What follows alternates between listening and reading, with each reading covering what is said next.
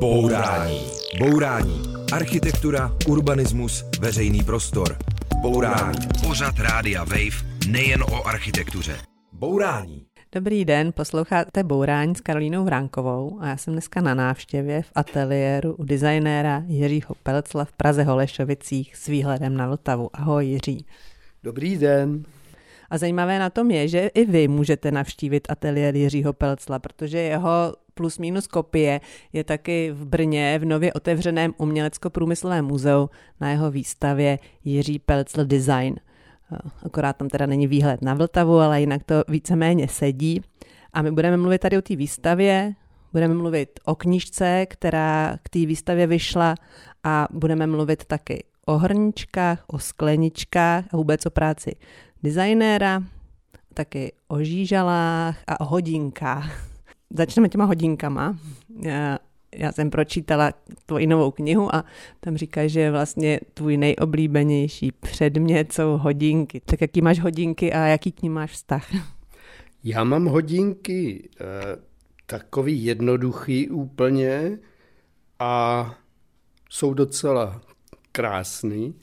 Jsou krásný, potvrzuju. A vztah mám, mm, samozřejmě já pořád na ně koukám, nebo já můžu se podívat do mobilu, jo, ale na té ruce to je rychlejší. A nějak se snažím pořád kontrolovat čas. Vlastně hodinky to už je takový trochu vymírající předmět a jestli, když někdo má dneska hodinky, tak většinou má chytré hodinky, což vlastně nejsou hodinky, ale spíš jako počítač.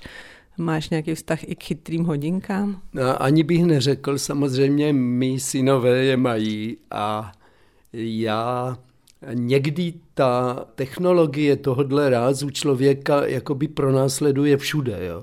A já si myslím, že eh, je potřeba taky si uchovat nějaký svůj, svůj prostor a nebýt pořád teda v zajetí těch technologií. Ty jsi designér, který navrhuje jako kdyby tradiční věci. Skleničky, porcelán, nábytek. Zajímalo by tě navrhnout si i nějakou jako technologickou věc, třeba mobil? Tak určitě jo, ale designer se pohybuje v prostředí k, mezi, mezi výrobci. Že?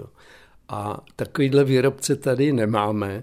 Ale jinak určitě by mě to zajímalo, protože já dělám věci, které jsou vlastně blízky eh, lidskému tělu, věci, které člověk bere do ruky a který, ke kterým má vztah eh, jako docela těsný. Jo. No toho prototyp je mobil, ne? No, no. No a tak ještě se zeptám, jestli je nějaká prostě taková technologická věc, kterou by si chtěl zkusit udělat. Eh, určitě, co mě, co mě určitě štve, třeba jsou nabíječky. Jo jak jsou špatně vymyšleny na to, jak ten mobil a iPhone, jak jsou úžasný, tak furt je tam nějaký, nějaká nabíječka, kus drátu, někde se to prostě motá. Samozřejmě teď už jsou některé jako pokročilejší, ale, ale, ale do posud a ještě ty konektory, to je prostě hrozný. Jo. Já bych možná teďka se přenesla do, do minulosti. Jo. V té profilové knize se píše o tvém úplně prvním výrobku, že to byla lampa, kterou jsi vyrobil a že je dodnes dochovaná. Tak v kolika letech si tenhle svůj první design navrhl a jak, jak se stalo, že přežil do dneška? Tak bylo to, já jsem samozřejmě, eh, my jsme měli eh, jako rodinný dům, a kde byla dílna a tak, tak jsem tam vyráběl různé věci, ale ta lampa byl takový už design, jo, a to mě bylo už 15 nebo tak nějak. A čili to bylo, to nebylo žádný autíčko, to byl předmět, který fungoval, kde byla prostě šňůra, žárovka, stínidlo, který bylo z papíru, byl to takový ten způsob toho plízování, jak je sukně plízovaná, tak, tak se skládal papír a pak se to napustilo fermeží, aby to dostalo tu, tu zlatavou barvu a průsvitnost. A No a, a vlastně ta lampa pořád svítila, furt, pořád fungovala, až to stínidlo, co se tam pomačkalo, ten papír nevydržel, tak jsem tam dal nějaký proutěný svítidlo, který jsem někde našel, ale ta kostra dřevěná, byla to závěsná lampa na zeď, ta furt funguje a, a mám ji, mám ji na chalupě. a dole ležím a čtu si. A cože jsi nedal na výstavu? A to bych musel tam napsat, jako vyrobil jsem v 15 letech a to mě už připadne takový jako trošičku mimo, jo. Tak budeme budem dál ještě takhle se kutat v tvojí minulosti.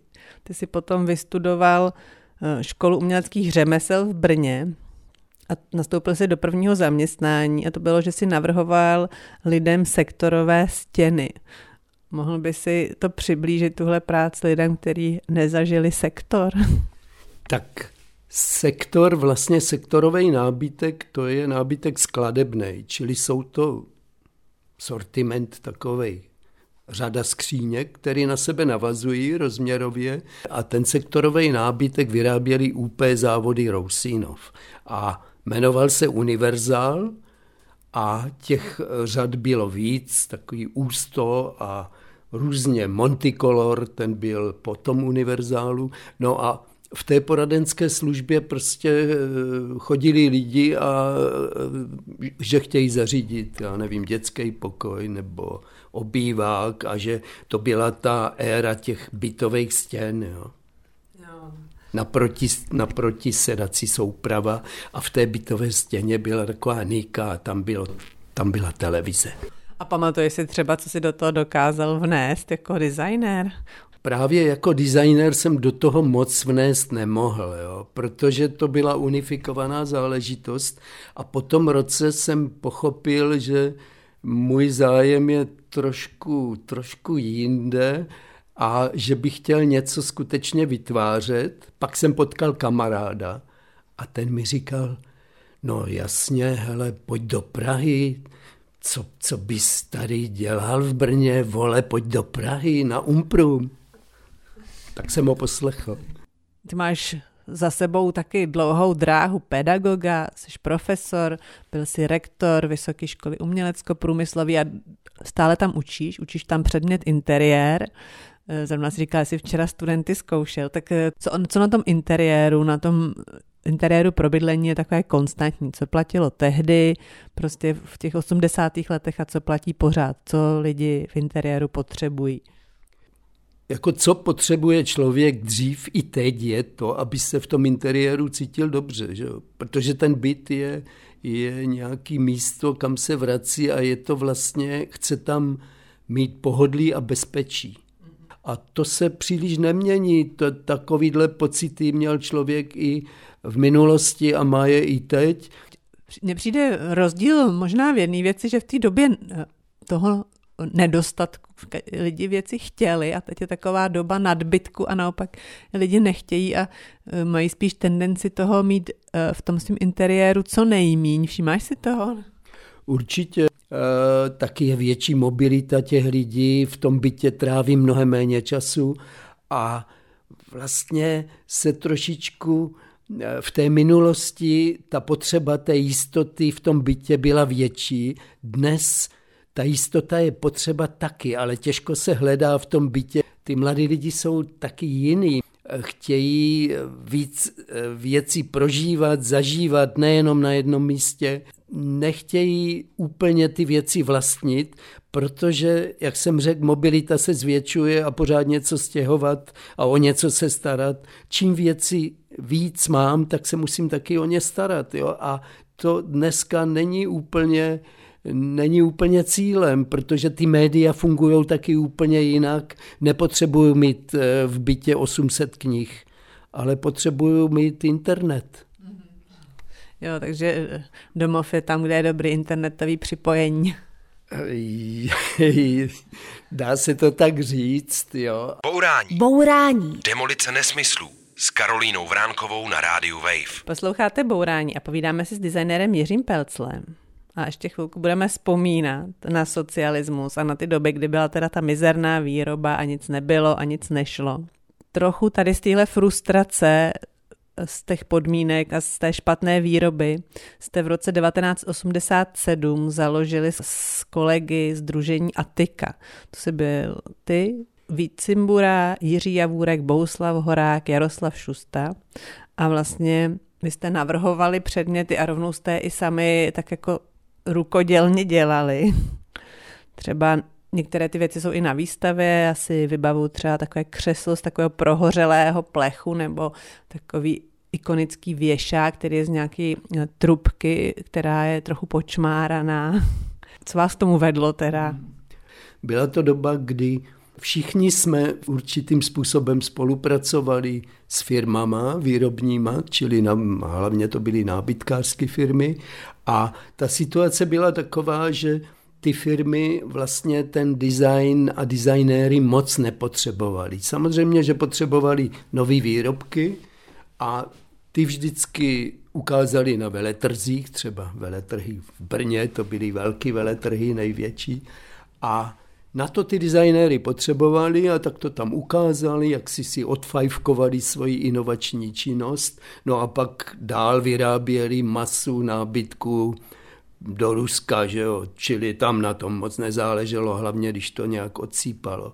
No a tahle situace byla pro nás jako docela frustrující a když se něco do té výroby dostalo, tak to vždycky byl takový kompromis a když to člověk ukazoval třeba kolegovi, tak vždycky říkal, hele a to kování mělo být tady jinak a tady to moření taky a, a tenhle povrch a tyhle detaily měly být trošku. A pořád se člověk vymlouval na něco, jo? A pak jsme si řekli, ne, dost, budeme věci si navrhovat tak, jak my chceme a uděláme je buď to sami, nebo je zadáme nějakému řemeslníkovi a vyrobíme je a budou takový, jaký jsou. A aby jsme se nemuseli vymlouvat, že to mělo být místo červeného do fialova a místo takového detailu tam měl být jiný a tak. Prostě je to takový a stojíme si za, za tím stoprocentně. A ty objekty, byly to spíš objekty, protože byly hodně emotivní.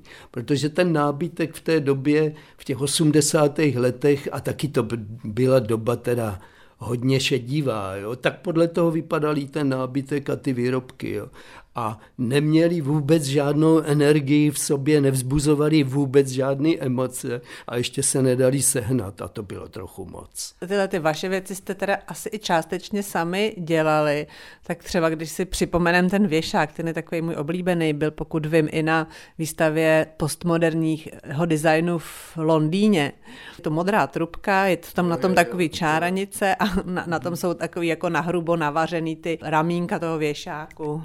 No, bylo to, ta inspirace byla z kampy, taky se ty věž, některý, já jsem jich udělal asi čtyři nebo pět, a e, jmenovali se Kampa a vlastně to bylo inspirované Lenonovou zdí, jak tam byly ty vzkazy a obrázky a slušný, neslušný a, a různý hesla. Svařilo se to strubek a pak, pak na tom povrchu vlastně jsem tenhle dekor uplatnil. To si dělal sám teda, jsem si tam ryl nápisy a sám to svařoval?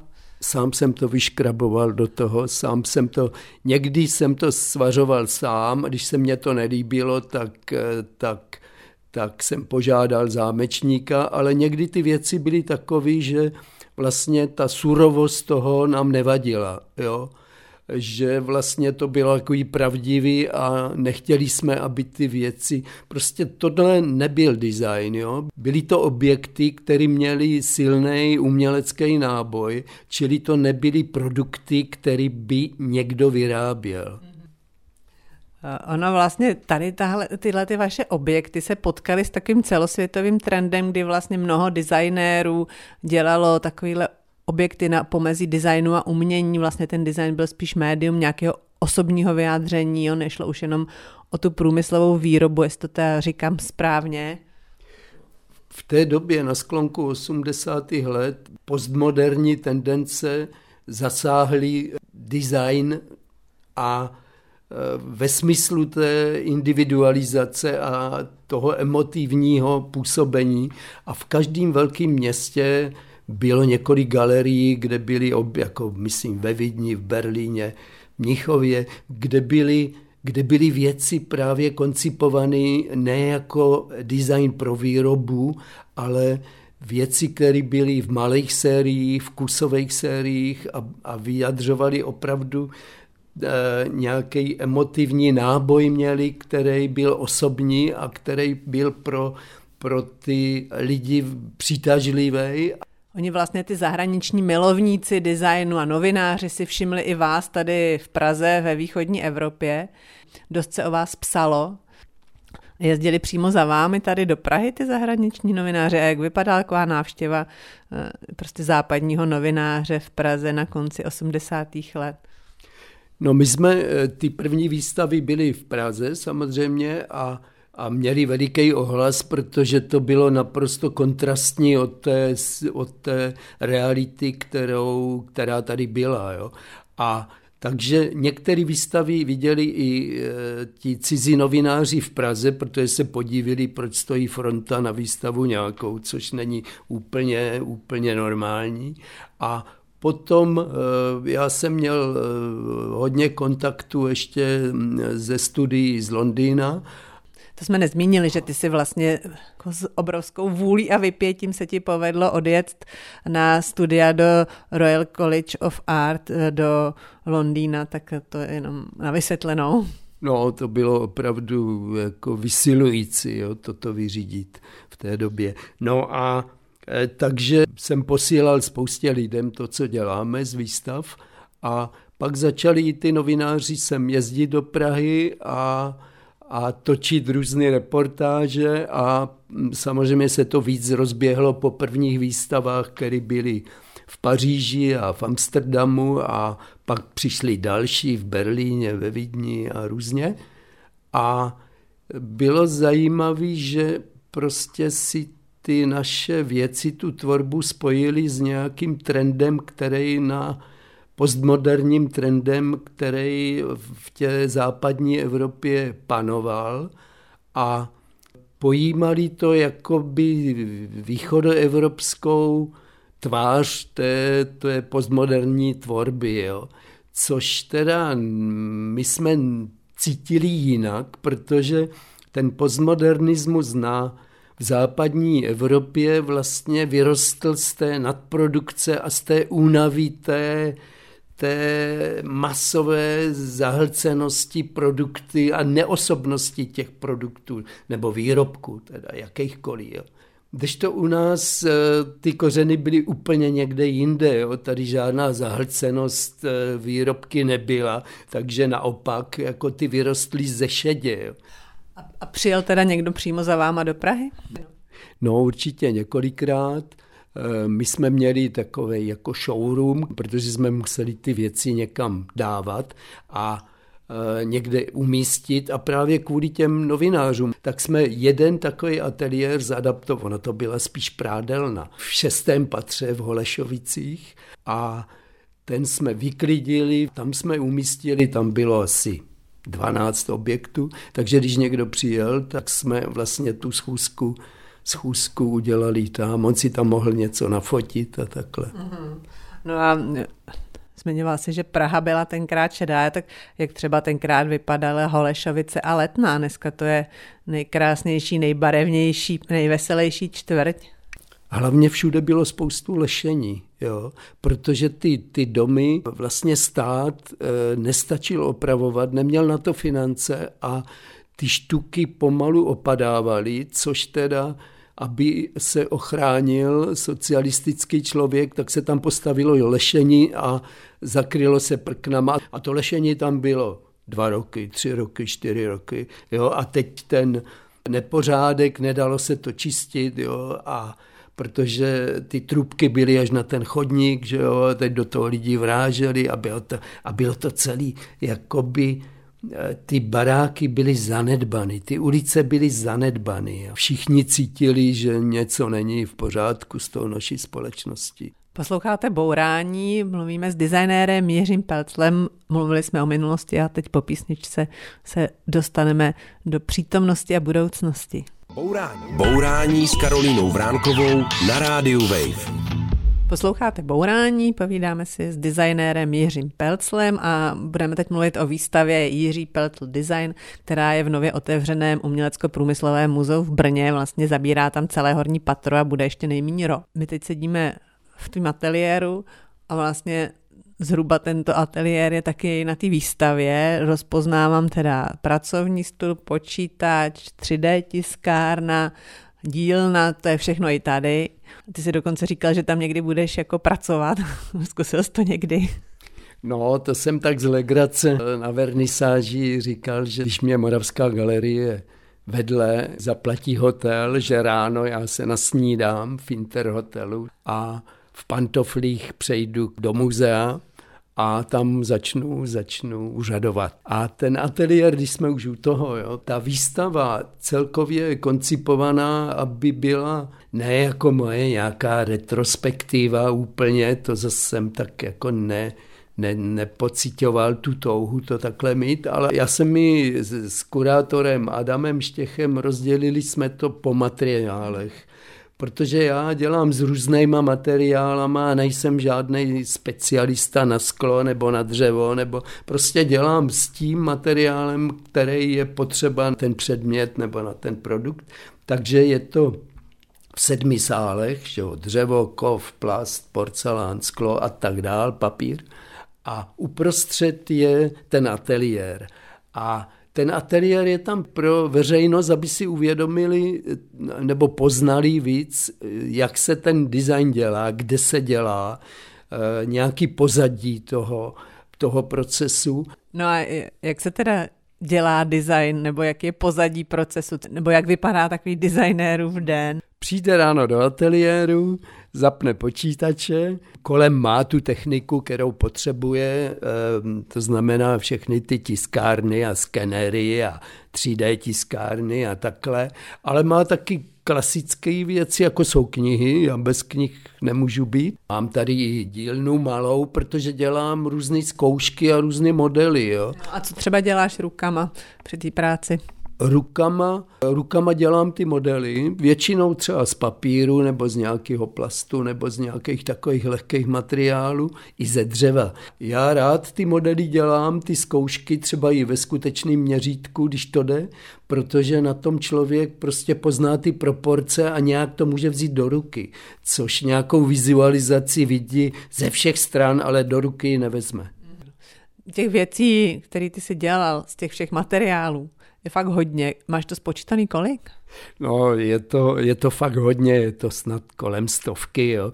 Asi je to výsledek, že to dělám hodně dlouho, no, a že těch věcí je fakt hodně. No. Tak pojďme projít teďka ty materiály, pojďme se podívat na sklo, je tam hodně skleniček, vás a dalších předmětů ze skla a pokud se nepletu, tak asi taková nejpopulárnější je sklenička Vicenza, to jsou vlastně poháry na nožce různých velikostí. Máš třeba představu, kolik se jich prodalo? Těhle sklenic je to soubor sklenic, sklenic na víno a a prodalo se jich určitě kolem milionu, protože to vyráběl Crystalex, automatická výroba, čili to bylo velice obrátkový a Crystalex vyváží, jak známo, do celého světa. Takže v období, kdy jsem dělal uměleckého ředitele Krystalexu, tak eh, jsem navrhl několik těch souborů a tadl, tento soubor byl velice úspěšný. Ale už se nevyrábí, nevíš proč? Nevyrábí se proto, že úplně ty důvody neznám, byly tam určitý problémy s kvalitou, protože ta automatická výroba, to prostě je, to je obrovitý stroj, který těch skleniček udělá za tu směnu 20 tisíc, což normální ruční výroba jich udělá ty tři chlapy eh, nebo ten malý tým jich udělá prostě 50, jo, to je nesouměřitelný, ale ty stroje, ty automaty se musí seřizovat, čili jsou tam i rozdíly v těch šaržích. Jo? Takže někdy v tom byl problém. Ty jako stroje... jaký? No, že, že třeba spojení toho kalíšku s tou nožkou, s tím štýlkem někdy praskalo a tak, jo. Ale teď uvažují z, z Krystalexu, volali mi lidi z marketingu, že uvažují, že by to eh, zpátky dali do výroby, protože vlastně ty lidi to chtějí. No. Pak další taková věc je uh, na, taková nádobka na olej a na oce, která stojí na stole, jmenuje se bábuška, protože ty dvě uh, vlastně nádoby jsou jakoby vložené do sebe, jako u panenky bábušky. A ta se prodává v muzeum shopu v New Yorku, v muzeu moderního umění. Jak se tam dostala a jak se tam prodává? Tak eh, jsou dvě polohy. To, o čem jsme mluvili, o té Vicenze, to je poloha prostě designu pro, pro sériovou výrobu. Čili to je jedna poloha té mé, mojí tvorby a konkrétně ta mm, bábuška, to jsou věci e, vlastně mm, kusových sérií nebo, nebo menších, který e, vlastně objednává, objednávám já a produkuje i já. A shodou okolností e, některé ty věci se prodávají v muzeích, jako třeba v to je muze, Muzeu moderního umění v New Yorku, který má svoje design shopy na Manhattanu, jich má tři a pak různě po světě. A jak se tam dostala, no já jsem mluvil s jednou kurátorkou, jsme mluvili o designu a, a taky se mi ukazoval nějaké věci a on říkal, je, to je krásný, proč to nemáme? Já říkám, no protože o tom asi nevíte, ale možná ji můžete, můžete mít a tak. A nějak jsme o tom mluvili, no a pak nakonec jsme se dali dohromady. V současné době tam eh, prodávají jednu moji vázu a tuhle bábušku. Tu vázu nakonec eh, koupili do svých stálých sbírek. No a samozřejmě, že mě to jako pomůže, protože to tam vidí jako množství lidí, obrovské množství lidí, takže je to jakási i jak bych to řekl, jako reklama. No, podpoří to vlastně ten, ten produkt hodně teda, jo. Jo, takže to bylo sklo. Teď pojďme ještě do porcelánu. Ty jsi docela známý tím, že jsi udělal takový pokus o resuscitaci cibuláku. To byl takový dekor pro babičky a ty si ho vlastně umístil na takové docela jako současné, jednoduché, minimalistické nádobí. Máš cibulák rád? já cibulák moc rád nemám, jo, a že bych s tím nápadem přišel já, to ani ne, protože s tím nápadem přišel ředitel eh, českého porcelánu v Dubí a ta, samozřejmě ta porcelánka dělá výhradně porcelán s cibulovým vzorem, jo.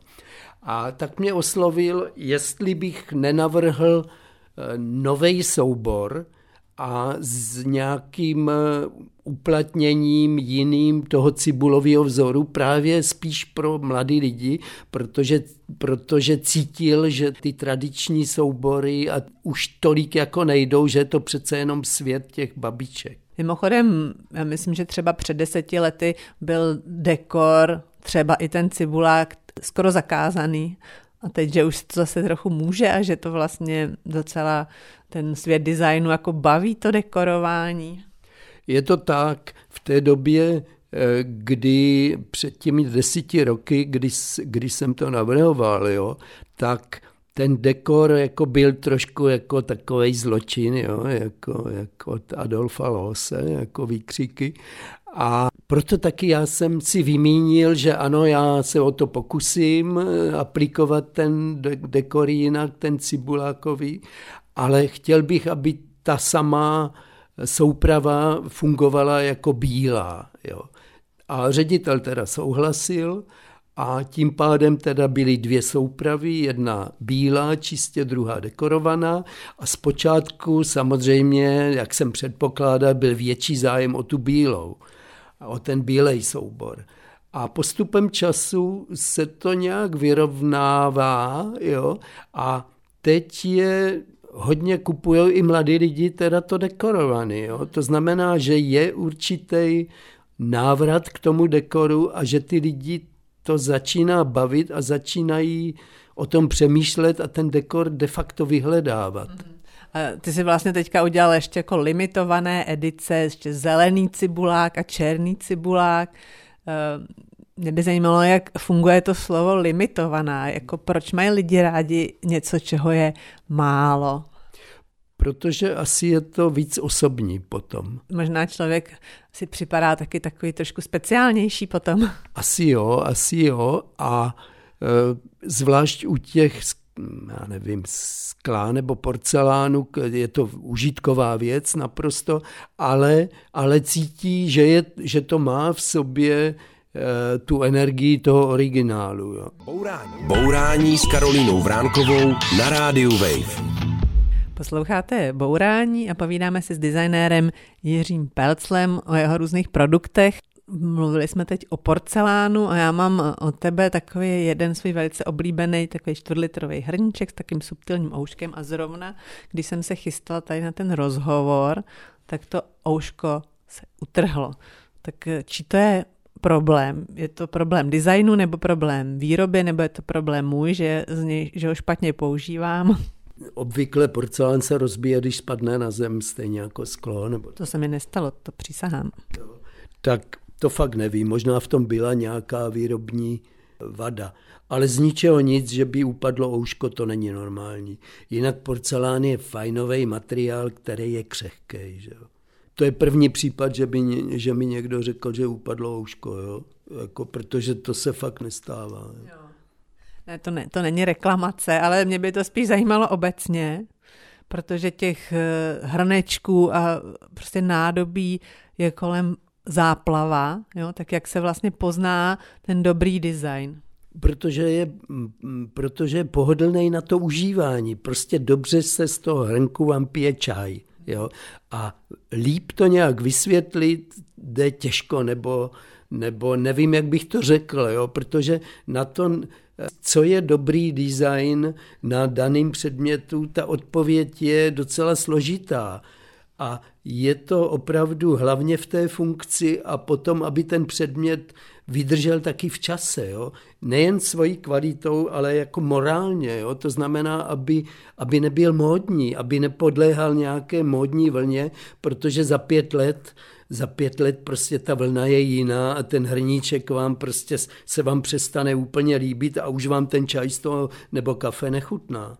Jo, a jak dlouho třeba si myslíš, že ty tvoje věci vydrží nějak, aby morálně nezastaraly a bavily ty uživatele? No to je různý, protože Někdy se to povede a že ty věci lidi užívají 20 let, jo, nebo se prodávají 20 let, což je docela jako dost jo, při dnešní obrátce. To bylo oddělení porcelánu a teď si pojďme projít na tvojí výstavě sekci plasty. To je asi nejznámější produkt plastový, je kompostér Urbalife, což je vlastně eh, taková nádoba, v které jsou žížaly a dá, hází se tam eh, biologické zbytky z kuchyně a ty žížaly je proměňují na kompost. To máš tady ten svůj kompostér? Já ho mám, ale nemám ho doma, protože on ten kompostér je vlastně pro takovou rodinu, jo. A e, protože se hodně vaří a je hodně zbytků. A vůbec jako z těch zbytků vlastně ten organický odpad tvoří až 40%, takže to hodně. A já žiju momentálně teda se ženou, protože děti už s náma nejsou, tak jsme dva, tak se to tolik nevyplatí. A jinak to je jeden vlastně jediný produkt, kde vlastně ta funkce toho výrobku e, spočívá na spolupráci s někým jiným. V tomhle případě jsou to červí. Jo. Ona je to vlastně takový krásný, prostě nápadný objekt z plastu. E, ty, když si vlastně začínal svoji kariéru v roce 72, tak eh, v Praze byla výstava eh, design a plastické hmoty a tehdy to vlastně začalo taková jakoby práce s tím plastem jako s nějakým prostě krásným ušlechtilým materiálem. Eh, ty máš plast rád? Tak já mám k plastu takový vztah, který je nevyrovnaný, protože to vlastně plast vnímáme eh, jako materiál, kterým jsme úplně zahlceni. Jo?